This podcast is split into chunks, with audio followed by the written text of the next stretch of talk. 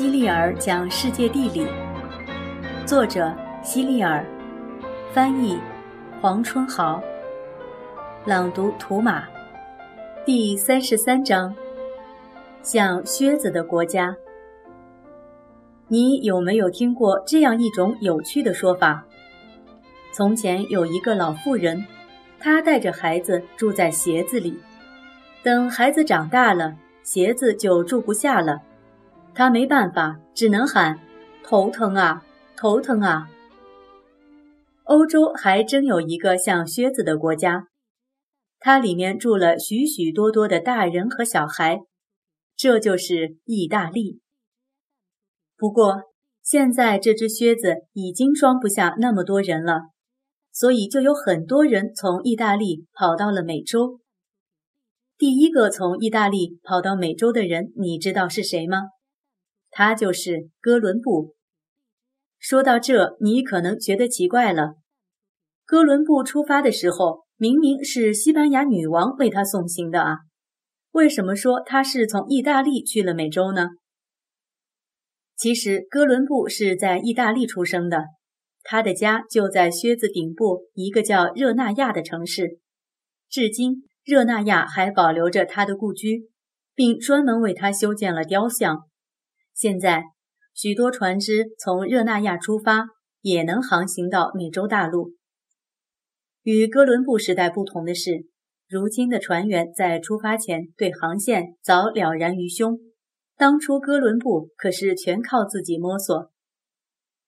靴子顶部还有一个城市也很著名，它不是建在水边，而是整个都在水里。准确地说，这座城市的建筑。都挤在一个个很小很小的岛上，房子与房子之间的水域就是城市的街道，在这些街道上还建有很多大桥，这就是著名的水城威尼斯。除了房子与房子之间的街道，运河也是街道，其中最宽的一条运河叫大运河。河里的人出行都是靠坐船，不像我们可以乘汽车或者马车。威尼斯人的船大多是黑色的，中间有个小小的船舱，像封闭起来的小汽车。最让人感到奇怪的是，他们的船头都有一个看上去像梳子一样的东西。这种船就是凤尾船，它可是意大利人专利呢。船夫通常站在船舱的后面，只用一只桨就可以稳稳当当地撑着船航行。这里的街道上可没有红绿灯，遇到十字路口时，船夫们便会喝的喊上一声，那声音听起来别说有多嘹亮了。如果赶上其他方向也有船只驶来，那些船夫也会喝的应上一声，这样就避免了船在十字路口处撞上。船没有汽车喇叭的滴滴声，也没有车轮摩擦地面的声响。反正车子有的噪音它都没有，所以威尼斯的街道才会如此安静。很久以前，靴子的顶部只有许许多多独立的小岛，没有威尼斯这座城市。有一天，一个叫维尼西亚的民族，由于受不了北方蛮夷部落的侵扰，就迁到这些小岛上居住。他们采集坚硬耐腐蚀的雪松木。把这些木头固定在水中，做成柱子，然后再依托这些柱子建造房屋。维尼西亚人以鱼为食，只要他们把鱼竿支在门外，肯定就能钓到鱼，更不用说撒下渔网了。这么多鱼，他们吃不完怎么办呢？聪明的维尼西亚人就想出了一个办法，他们先把海水晒干，制成盐。然后把鱼的肚子剖开，去掉内脏，抹上盐，这样鱼就可以存放很长时间了。维尼西亚人长期居住在水上，他们个个都是天生的水手，在地中海的每个角落都能看见他们的身影。他们用捕到的鱼和晒好的盐去换钱，然后去买丝绸做的长袍、羊毛做的毛毯。欧洲其他地方的人也看上了这些好东西，他们便一个个跑到威尼斯去买。于是，威尼斯慢慢就变成了欧洲最大的市场和购物者的天堂。威尼斯这座城市形成以后，维尼西亚人也就成了威尼斯人。随着财富的日益增加，他们在运河边上建起了许多金碧辉煌的宫殿。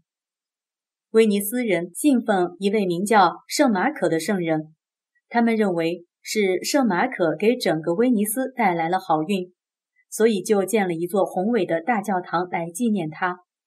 这座教堂就是著名的圣马可大教堂。教堂内还专门设有一个圣坛，圣坛下埋着圣马可的遗骨，那是人们千方百计才找到的。圣马可教堂跟我们在前面提到的教堂都不一样，它居然有五个圆顶，中间的一个较大，周围还有四个小的。远远看上去，这些圆顶像一个个可爱的洋葱头。仔细回想一下我们平时见到的画，你会发现它们大多是用颜料绘成的。可是你见过不用颜料画的画吗？圣马可教堂就有这样的画。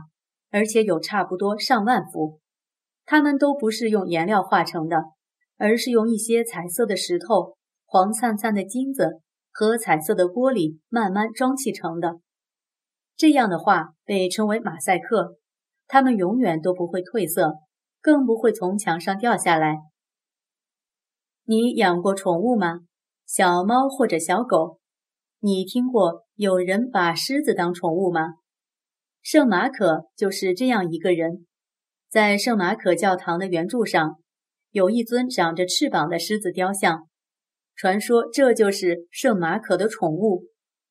除了狮子，圣马可教堂的门廊上还有四匹威风凛凛的青铜马，它们是耶稣在世时制作的，他们曾被统治者从一个地方搬到另一个地方，最终还是回到了威尼斯。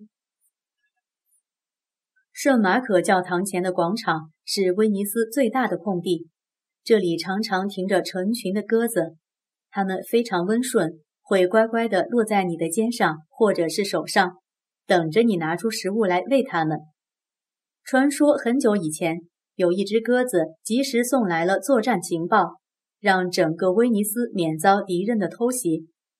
从那以后，鸽子就被威尼斯人保护了起来。那些伤害鸽子的人会被抓起来，严重的还会被施以酷刑。你听过这样一种说法吗？其实美洲大陆是由鸽子发现的。不错，在意大利语中，哥伦布就是鸽子的意思。这样说来，美洲大陆还真是鸽子发现的。如今，威尼斯是意大利的一个城市。过去，它可是一个独立的小国家，有自己的货币，还有一个叫总督的统治者。总督相当于一个国家的总统，可以像国王一样住在宫殿里，还可以像法官一样去裁决那些干了坏事的人。那时的威尼斯，河的一边是总督的法院，另一边则是监狱，中间有一座桥，把两个地方连接了起来。当做坏事的人被总督裁定要服刑时，就会被带到桥那边的监狱里。犯人们在走过桥上时，免不了要唉声叹气。久而久之，这座桥就被称作叹息桥了。一百四十八页的这座桥就是叹息桥。在威尼斯有一座叫里亚尔托的桥，桥的两旁店铺林立。如果说威尼斯是欧洲的购物中心的话，里亚尔托桥则可以称得上是这个购物中心里的百货商场了。你知道威廉·莎士比亚吗？他是一位著名的英国作家，他的名作《威尼斯商人》里的故事就发生在里亚尔托桥上。最初，威尼斯人依靠鱼和盐这两种东西谋生，后来。他们凭着这两种最普通的东西，渐渐地富裕了起来。其实，还有一种东西也为威尼斯人带来了大量的财富，它同样很普通，那就是石英砂。石英砂看起来不值钱，但威尼斯人发现了它的一个重要用途——制作玻璃。早在公元十二世纪，威尼斯就已经成为全世界最有名的玻璃制造中心，而制作工厂的大本营就在被称为“玻璃岛”的穆拉诺岛上。威尼斯人制作的玻璃工艺品非常漂亮，是人们家庭装饰的重要组成部分。威尼斯人还会用玻璃融化后的粘状物吹出各种形状的工艺品。是不是听起来很不可思议呢？但是对于那些技术纯熟的工匠来说，吹出一件精美的工艺品，就像你吹肥皂泡一样简单。于是，玻璃吹制工匠就像我们推崇的画家和音乐家一样，成为威尼斯所特有的艺术家。知名的玻璃吹制工匠吹出来的玻璃工艺品，就像名画家的作品一样，被人们争相购买。价格自然不菲。在威尼斯，玻璃吹制工匠有着很高的地位。历史上，有一位总督曾经就是玻璃吹制工匠出身。这些工匠的女儿有时候还能成为王妃呢。现在，威尼斯作为意大利的一个城市，敞开大门欢迎世界各地的人去参观。人们在这里可以感受圣马可教堂的钟声。参观总督的宫殿，享受丽都海滩的日光浴，搭乘凤尾船去参观运河，还能在暖风吹拂的夜晚聆听美妙的歌声和琴声。威尼斯几乎是每个女孩梦想的蜜月城。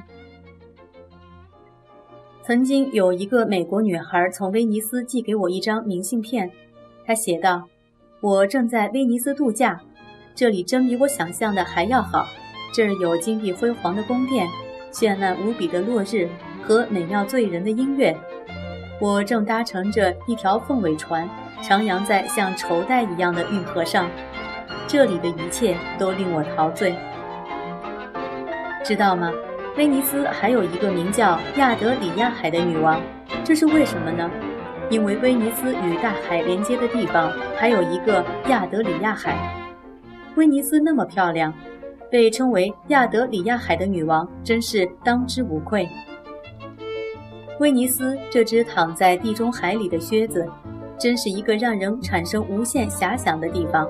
它居然可以靠鱼、盐和石英砂这些听起来很普通的东西，让全世界人都记住了它。